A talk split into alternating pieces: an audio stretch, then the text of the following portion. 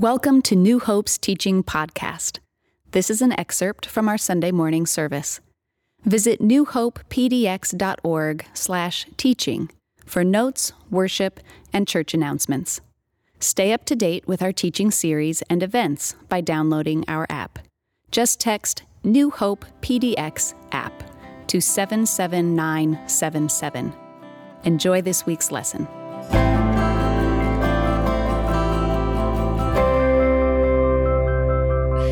Hey, how's it going, New Hope? Thanks for for joining us uh, online. Uh, years ago, uh, I was close to a man named Jeff who had a profound impact on my spiritual journey as a, as a young kid. Jeff uh, led the Youth for Christ ministry in our local high school. Jeff taught me a lot about what it meant to follow Jesus. Jeff made me want to follow Jesus. One time I was at a conference with Jeff. It was Jeff and I and maybe four or five other young men in an elevator and, and stopped, door open, an attractive woman got on. She rode with us about two floors, got back off. And, you know, we're high school boys. We're, we're giggling and doing that kind of thing. And Jeff took that moment to talk to us about when he's away from his wife, which he was that weekend, how he takes extra precautions to guard his heart and to make sure that he, he is faithful to his wife. It was a great little chat about the sanctity of marriage, and I took note. Uh, not too long after that, uh, I I heard the news that, that Jeff had been having an affair with his secretary uh, for some time, and it was it was crushing. It kind of shattered my young faith. To be honest, I was confronted for the first time with the sad reality that sometimes the way someone talks and acts in public doesn't always match up to how they talk and act in private. And I've been confronted with that again and again and again in my spiritual journey as many spiritual heroes have been exposed for having a private life that didn't match their public persona. And and that's the deal, right? It's it's somewhat easy to follow Jesus out front in the public. Boy, it's hard to follow Jesus in uh, our homes and in our workplaces. If you want to know if somebody's really following Jesus, then take a look at those places that most people don't see. If you want to know if I'm following Jesus, don't just look at me on Sunday and and the talks I give and, and this and that, a lot of people can give a good sermon. Ask my kids, ask my wife, ask the staff that I work with. Uh, and then get back to me. Tell me what they say. Paul knew all of this, and today we're going to look at a passage where Paul explores what it looks like to follow Jesus in our homes and in our workplaces. Uh, I think we've got two more weeks left of this series that we've been in for quite a while called Resurrecting Church. It's a study of Paul's letter to, it says the church at Ephesus, but as we've talked about, it was all the churches in Asia Minor. Paul is trying to give them a wake up call. He's trying to give them this apocalyptic vision to reveal what church is meant to be. And we think it's, it's profoundly important that our church, New Hope, studies this letter right now so we can remember and have a wake up call to what the church is meant to be. Paul is writing a story, he's telling us a story that we're meant to step into and we're meant to live out. And the most important places, the most impactful places, the most revealing places we live out this story is in our closest, most intimate relationships uh, the people we live with and the people we work with. So we'll be uh, digging into and exploring an often misunderstood passage, uh, Ephesians 5 21, all the way through chapter 6, verse 9. And Gary Walker will be reading our scripture. Gary, take it away. Ephesians chapter 5, beginning in the 21st verse. Submit to one another out of reverence for Christ. Wives, submit to your husbands as to the Lord. For the husband is the head of the wife, as Christ is the head of the church, his body of which he is the Savior. Now, as the church submits to Christ, so also wives should submit to their husbands in everything. Husbands, love your wives just as Christ loved the church and gave himself up for her, to make her holy, cleansing her by the washing with water through the word, and to present her to himself as a radiant church, without stain or wrinkle or any other blemish but holy and blameless. In this same way, husbands ought to love their wives as their own bodies. He who loves his wife loves himself. After all, no one ever hated his own body, but he feeds and cares for it, just as Christ does the church, for we are members of his body. For this reason, a man will leave his father and mother and be united with his wife, and the two will become one flesh. This is a profound mystery, but I'm talking about Christ and the church. However, each one of you must also love his wife as he loves himself, and the wife must respect her husband. Children, obey your parents in the Lord, for this is right. Honor your father and mother, which is the first commandment with a promise, that it may go well with you and that you may enjoy long life on earth. Fathers, do not exasperate your children. Instead, bring them up in the training and instruction of the Lord. Slaves, obey your earthly masters with respect and fear and with sincerity of heart, just as you would obey Christ. Obey them not only to win their favor when their eye is on you, but like slaves of Christ, doing the will of God from your heart. Serve wholeheartedly, as if you were serving the Lord not men, because you know that the Lord will reward everyone for whatever good he does, whether slave or free. And masters, treat your slaves in the same way. Do not threaten them, since you know that he who is both their master and yours is in heaven, and there is no favoritism with him. This is the word of the Lord. Thanks, Gary. Uh, can I just say, doesn't Gary have an awesome reading voice? I, I, feel like he should probably just read my sermon and it would be so much more effective. So thanks, Gary.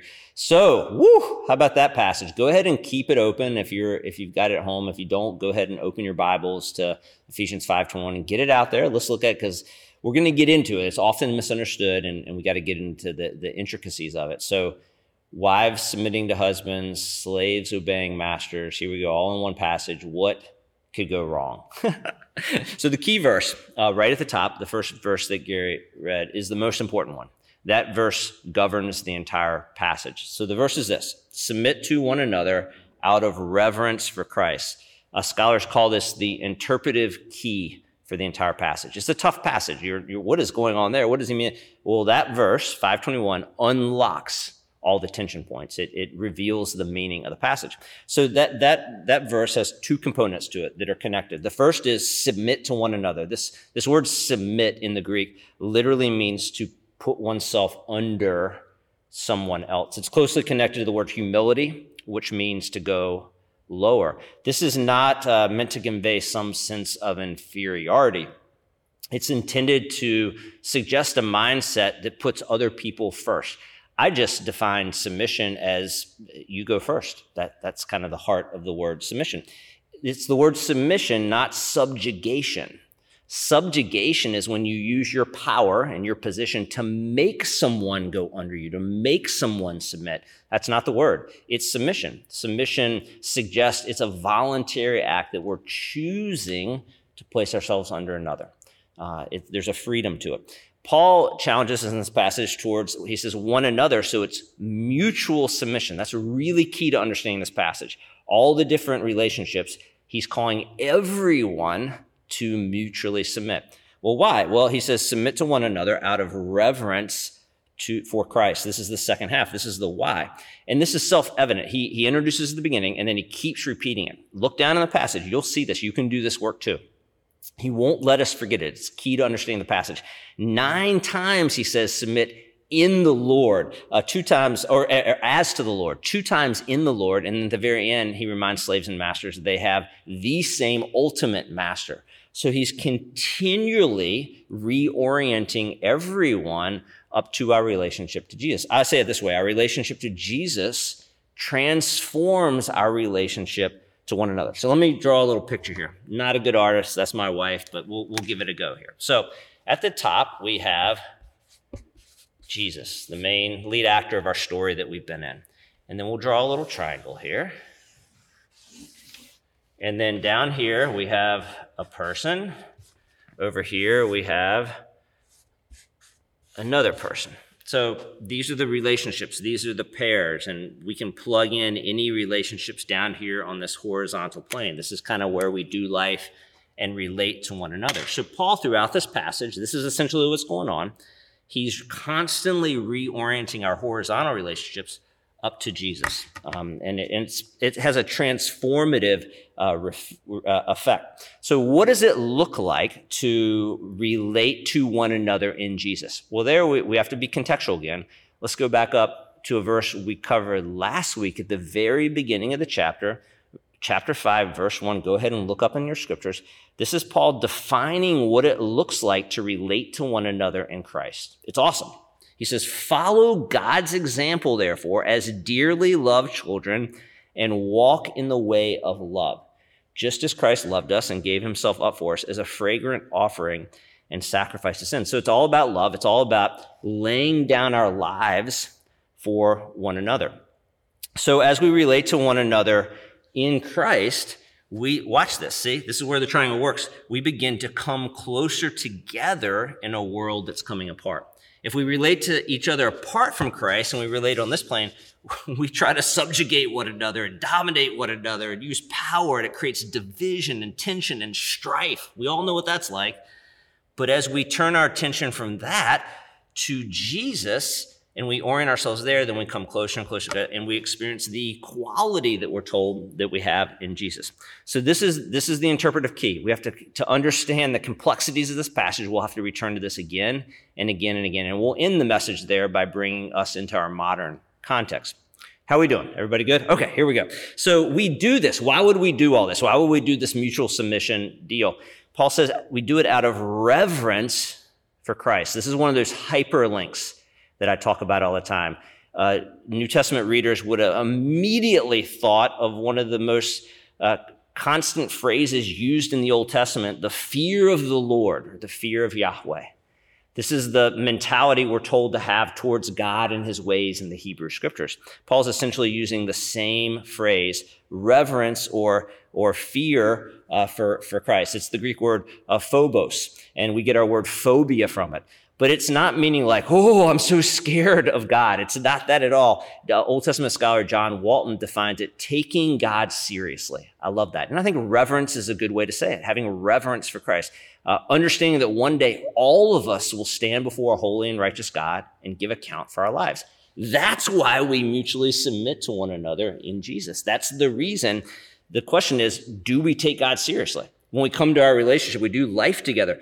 Are we going to submit to one another in Jesus? Are we going to orient our lives and our relationships to Jesus? Well, do we take God seriously?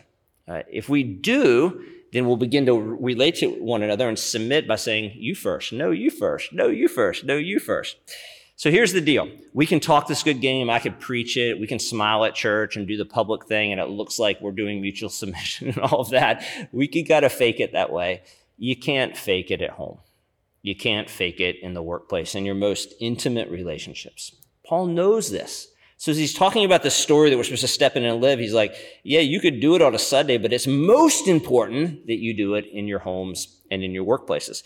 And then he goes right into three pairs of those relationships. So here we go. We got to get in the nitty gritty. Um, buckle up. So I say all the time here, the Bible wasn't written to us, but it was written for us. To understand what the Bible means, it's an ancient document written in other languages, totally different culture. We have to understand the original audience, or we'll misconstrue and get it wrong all the time. So that's really, really important for this passage. So we're going to spend some time going back talking about what life was like in first century uh, Greco-Roman world. It's obviously far different. Paul is giving in this passage what's called a household code. This was well known. We see this in all other uh, tons of other documents outside the Bible in the same time frame. Uh, Aristotle, Plato, tons of people talked about household codes. They were the framework that kind of held society together. Paul is taking that household code and he's interacting with it. So for us, a household code, when I first moved in with a bunch of guys and I was single, one of our rules was no dirty dishes in the sink, for instance. We all agreed to that, and nobody, everybody broke that rule. Uh, in our home, when I got married, and uh, it, my wife's first rule was don't leave the toilet seat up after you go to the bathroom. So things like that, right? Don't you can't wear your outside shoes all around in the house, things like that. These are these are household rules. Now that we have girls that are getting older, they have chores and we have expectations. It's how the house runs and functions. So it's similar to that, but way more important. um, this is where, for Paul, the rubber meets the road within these household codes. The household in the Greco Roman first century world was the bedrock of, of not only human interactions, but all of society.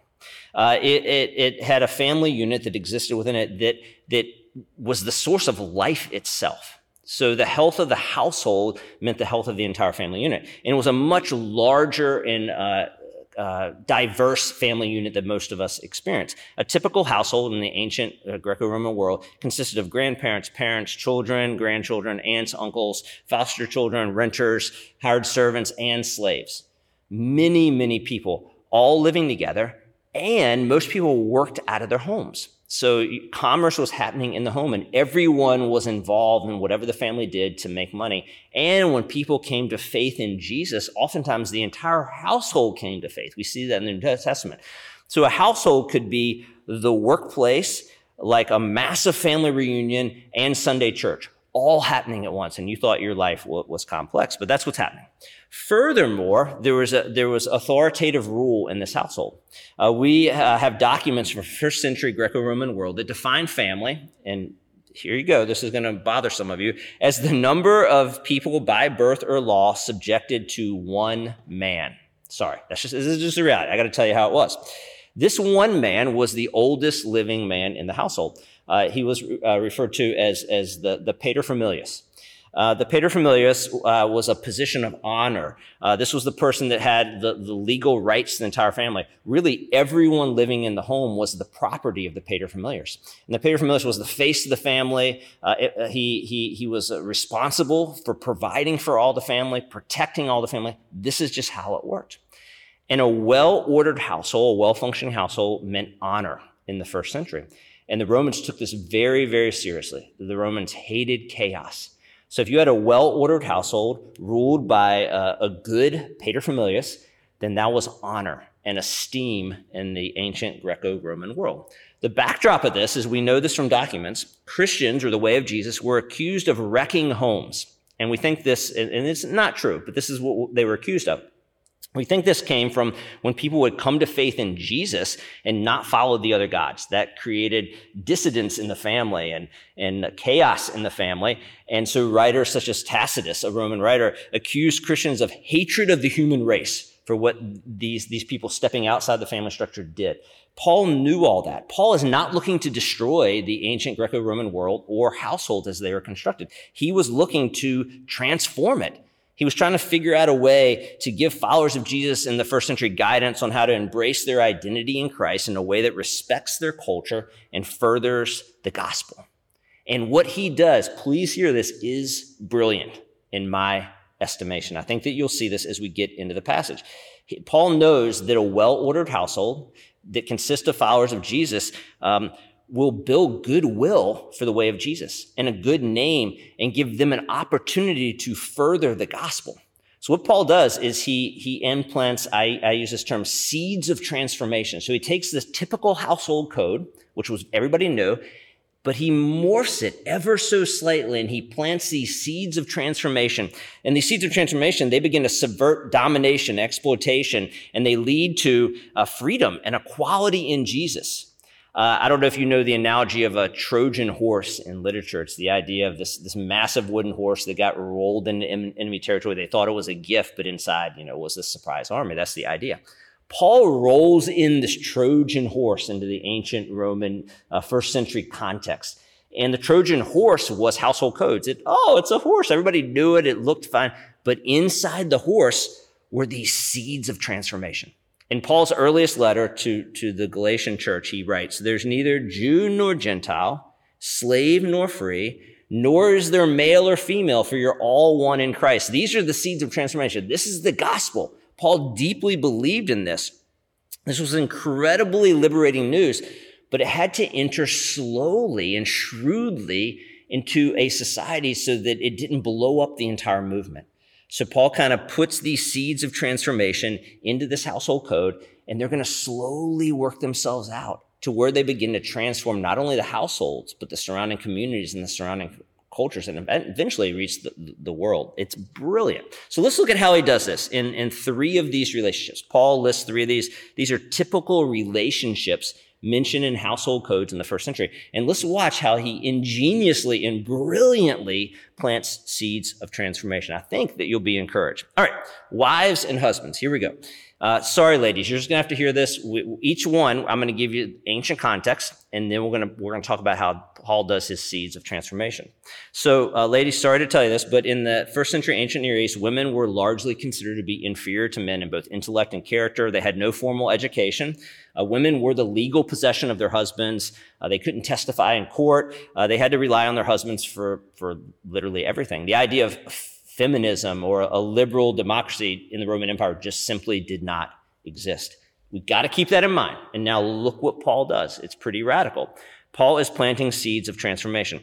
First, it's important in each of these pairings, and, and, it's a minor detail, but it's huge, that Paul addresses the, in the Roman society, the more subordinate of the pair first, the more vulnerable. He doesn't start with husbands, he starts with wives, he starts with children, he starts with slaves. It's ingenious. It's very small, but it's important. So he tells them, he tells the, and this is where we'll go back to our triangle. He doesn't say, wives, submit to your husband just because. That was like what everybody thought of. He says, wives, submit to your husbands in the Lord. And this is so crucial. In the Lord. He's directing their submission up to Jesus. Do it, Paul says, in the Lord. Uh, so Paul also doesn't tell wives to obey, he tells them to submit in the Lord, which is a voluntary choice on their behalf. So, uh, Paul says that, uh, that um, the husbands, as he turns his attention to them, he says that as Jesus is the head of the church, husbands are the head of the wife. And already some of you, you ladies are just getting, whoo, I don't, but let's look at what he does. To use this word head in the first century uh, Roman Greco context, this word head was often used for emperors and political leaders. And the Roman emperor, who was the head, wasn't expected to, to love anyone, wasn't expected to sacrifice or die for the people. The inverse was true. The people were supposed to love the emperor. The people were supposed to sacrifice and die for the emperor. But Paul brilliantly flips it on its head. And this is what the gospel does. He, he says, he says that that as Jesus, who was the head of the church, loved the church and gave himself up for the church, so husbands, as the head in the Roman society, and that's just what they were, are to live that way. We have no evidence in the first century of all the household codes we have discovered of any time ever husbands are told to love their wives. Marriage was about producing children. It wasn't about love in the first century. And here we have this provocative state where Paul comes into this household code, plants these seeds of transformation, acknowledges that in that culture, husbands were the head, but said, husbands, as the head, you need to be the head like Jesus was. You need to love your wives and lay down your lives for the wives. So he flips the script. So, because of Paul's words, the way of Jesus was the first significant movement to champion and liberate women. And may it be so again today. Let's move on to children and parents. This is the second couplet of relationships. So again, some context. In the first century, ancient Near East, children were seen as property. They were at the same level as slaves. Children's lives were also very tenuous. One out of five children died at childbirth. 35% of toddlers died in their first couple years. 50% of kids did not make it to the age of 10. The ones that did survive, often by the age of seven, were working in the fields and in very, in shops and kind of arduous labor. Infanticide was also a huge deal. And this meant that if a family did not want a child, and this was often if they, if they uh, had a female child, because male children were valued, they would literally leave the child outdoors to die as they were exposed to the elements or get eaten by wild animals it was just a common deal. Uh, sexual exploitation of children was also widespread. To put it bluntly, children in the ancient world were given little dignity or worth. So have that as a backdrop, and then here comes Paul. And let's see what he does with these seeds of transformation in the way of Jesus. The first seed is that he even addresses children. No one ever gave children the time of day. Paul gives them uh, focus, he gives them intentionality as he casts a vision for what the way of Jesus should be. Paul tells them again not to just obey their parents for the sake of obeying their parents. This was that would what would normally be said. He says to obey your parents in the Lord. Uh, the early churches consisted of many children that joined for worship. He's like, don't just obey them because that's what society said. Obey them in the Lord. Uh, Paul, and we don't think this way because of our conception of kids, he was also talking to the adult children. Remember, they all still live together. You didn't move out. So there's many adult children in these households. And in many households, adult children would come to faith in Jesus, and they existed in a household that still followed the gods. So Paul's telling them, look, as much as you can, still honor your parents, because that's what you should do if you want to reach this culture for Jesus, if we want the gospel to be good news. As much as you can, honor them. Peter says the same thing. That gives us the best chance that they would see your good works and come to Jesus and believe the gospel is good news. Paul then addresses it. He says fathers in the text. And this is just how things were constructed in that day and age. But fathers and mothers educated children. So you could just write in their parents. That's totally appropriate. He says, parents, uh, bring your children up in the Lord. Do not exasperate them. This word just means to make your children angry. So this is incredible. Like none we can't find any of this advice in the ancient world. Paul telling parents, these children have no dignity or worth to honor their children. Furthermore, remember back up to verse 21, it's mutual submission. So that means he's telling the parents to go under and serve their children. This is really, really radical stuff. The way of Jesus was the first significant movement to champion and liberate children, and may that be so again today. All right, let's get to slaves and masters. Here we go. We're just ticking them off. Uh, so again, context is really important here. Uh, slavery that's in our mind as Americans is different than slavery in the first century. And here's some ways that it was different. Uh, slavery in the first century was common and accepted. Uh, at least 10% of the entire population were slaves. It was probably much higher in metropolitan areas. Uh, right, no writers and thinkers that we can find during that time ever questioned slavery. By the second century, the majority of free citizens in Rome owned slaves. Slavery in the first century was not based on race. That, that is just not something that existed in the first century. Slaves were often losers in war. So there's much warfare. Julius Caesar shipped 1 million people that they had captured back to Rome to be slaves. Slavery was sometimes voluntary. Uh, that was a common practice. Somebody would get into debt and they'd be like, hey, I want to for a season be your slave to pay that off. Slaves were often highly educated. Artists, doctors, teachers, poets, architects, philosophers were all slaves, we know. Uh, slaves could be set free. And finally, slavery varied. There were household slaves, agricultural slaves, urban services, mining slaves. Paul is only talking to household slaves here, so it's different. This was a personal issue for Paul. Uh, it's estimated that 20% of, especially the Gentile churches that Paul's talking to, consisted of slaves. Uh, and notice what he's doing here. He once again reorients the relationship, and he's telling slaves to submit to their masters because they have the same master, Jesus. And this is just so, I can't even explain to you how radical this is. He uses, if you look down the text, chapter nine, uh, 6, verse 9, he, he has this, the word masters and then he has capital masters. This is the same Greek word. So he's doing this cute turn of phrase that has very serious implications. He's like, slaves, submit to your masters because you have the same master, Jesus that, that overarches all this. He's doing the same thing that he was doing with wives and husbands and children and parents. We submit to one another in the Lord, that our relationship to Jesus transforms our relationship to one another. So, more radically, Paul tells the slaves to serve their masters wholeheartedly, but then he flips it and says the same of, of the masters to the slaves. We, we, we just have nothing like this. It's, it's hard to convey how radical it is for Paul to be telling the masters to mutually submit to and put themselves under their slaves. Uh, to understand all this, it's helpful to look at a really small book of the Bible called Philemon. Re- read it this week. It'll take you like five minutes it sneaks in there because it's like one page, but it's one of my favorite books because it's like this, this atom bomb in the Bible that just kind of blows up all conceptions of how things work. So briefly, uh, in Philemon, Onesimus was a runaway slave from Philemon's house. So Philemon, we think, was the leader of a house church and he, he hosted a house church. So Paul knew Philemon and Paul's in prison in Rome. Uh, Onesimus steals from Philemon and takes off. And this would be a capital offense. So Philemon could have taken his life. Onesimus somehow, we don't know how, got to know Paul in prison, served Paul in prison. Paul, as he's writing this letter back to Philemon, says that Onesimus, uh, Onesimus came to faith. He is my son and, and has his very heart. It's, it's a very intimate relationship that is built between Paul and Onesimus. So Paul writes this letter to Philemon, and Onesimus carries it back to him. Imagine this scene. I mean, he's re- the runaway slave that's stolen is returning with a threat of capital punishment, carrying this letter from the apostle Paul to Philemon, who he knew. That's the, the scene. So Paul tells Philemon to welcome Onesimus back as a brother in Christ, to welcome him as he would welcome Paul himself, and that Paul would take care of anything that he stole.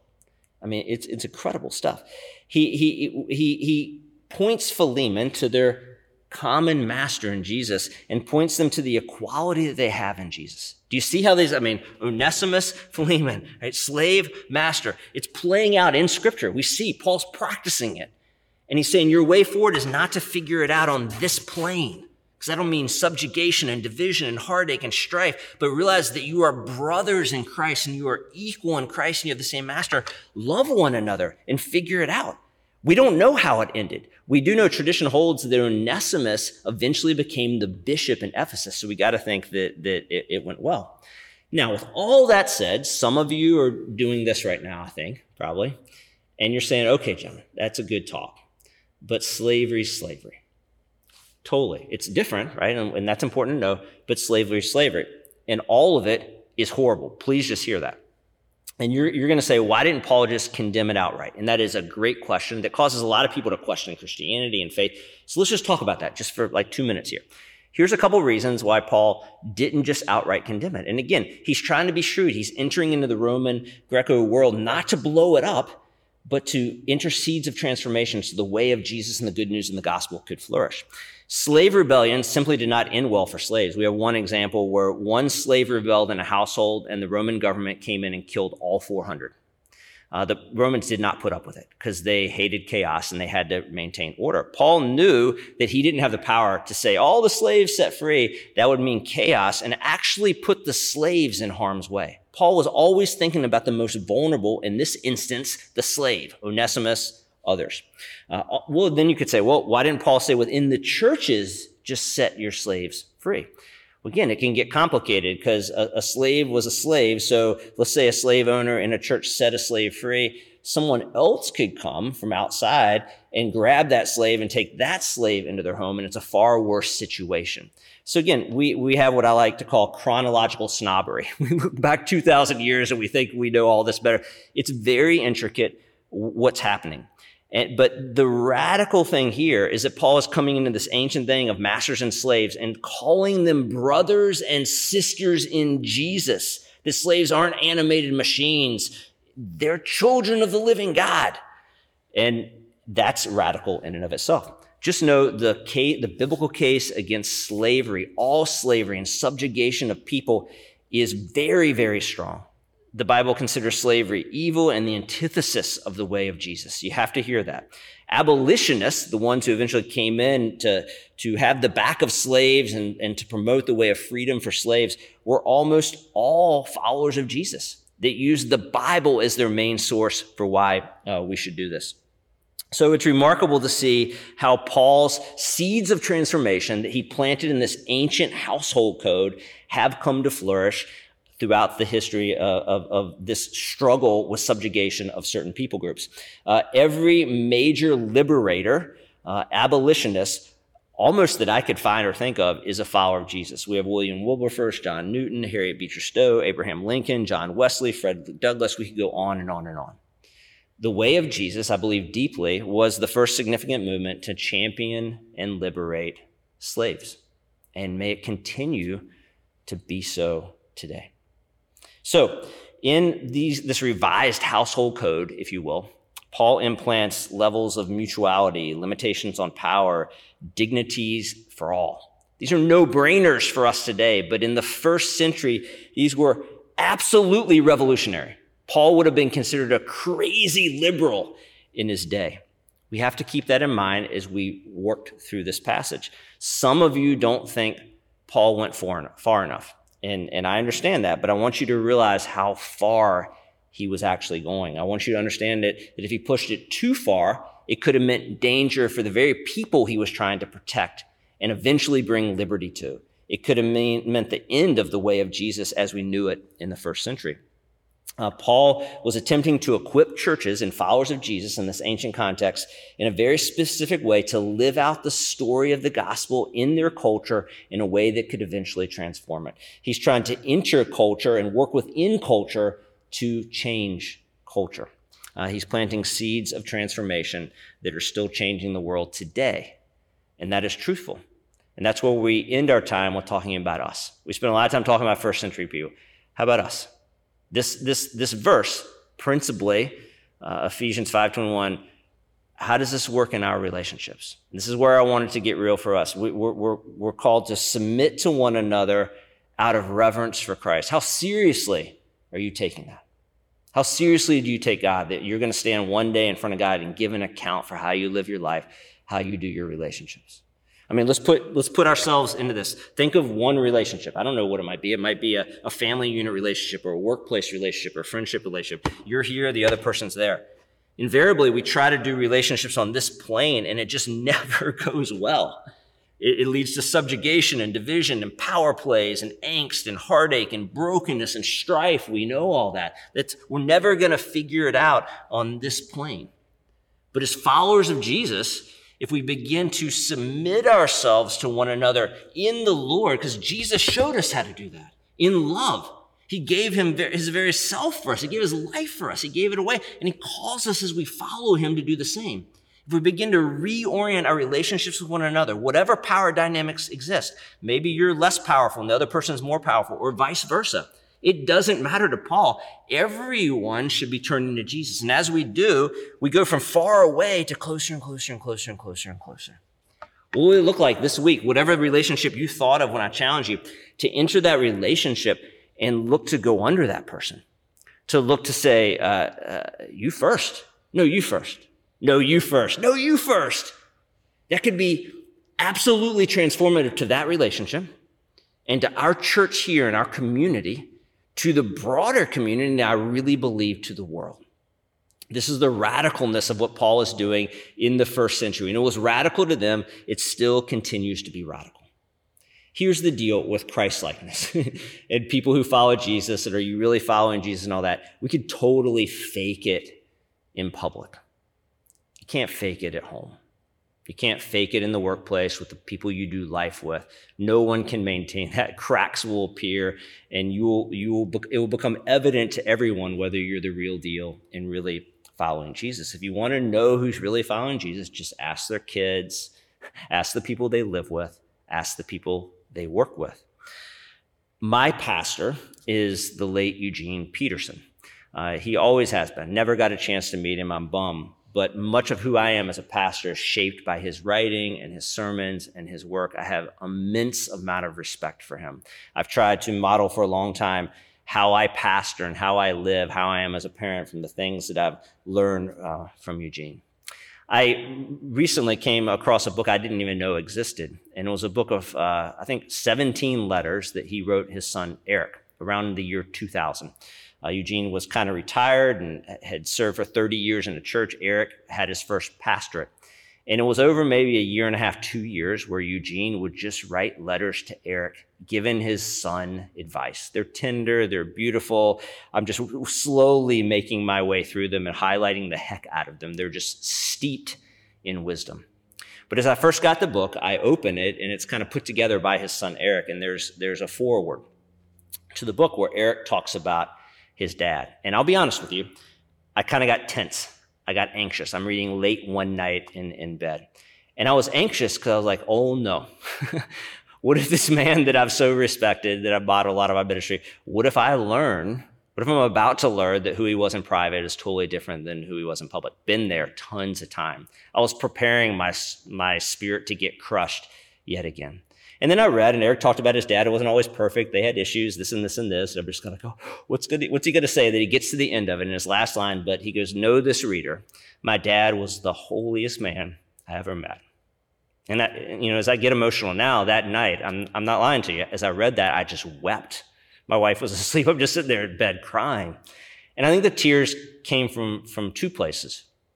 I came, I think they came from a place of gratitude that, that this man's life did align, that who he was in private is who he was in public. And there's many like that. And I praise God for them every day that lead the way for, for still a young guy like me trying to figure it out. And two, it, that's who I want to be.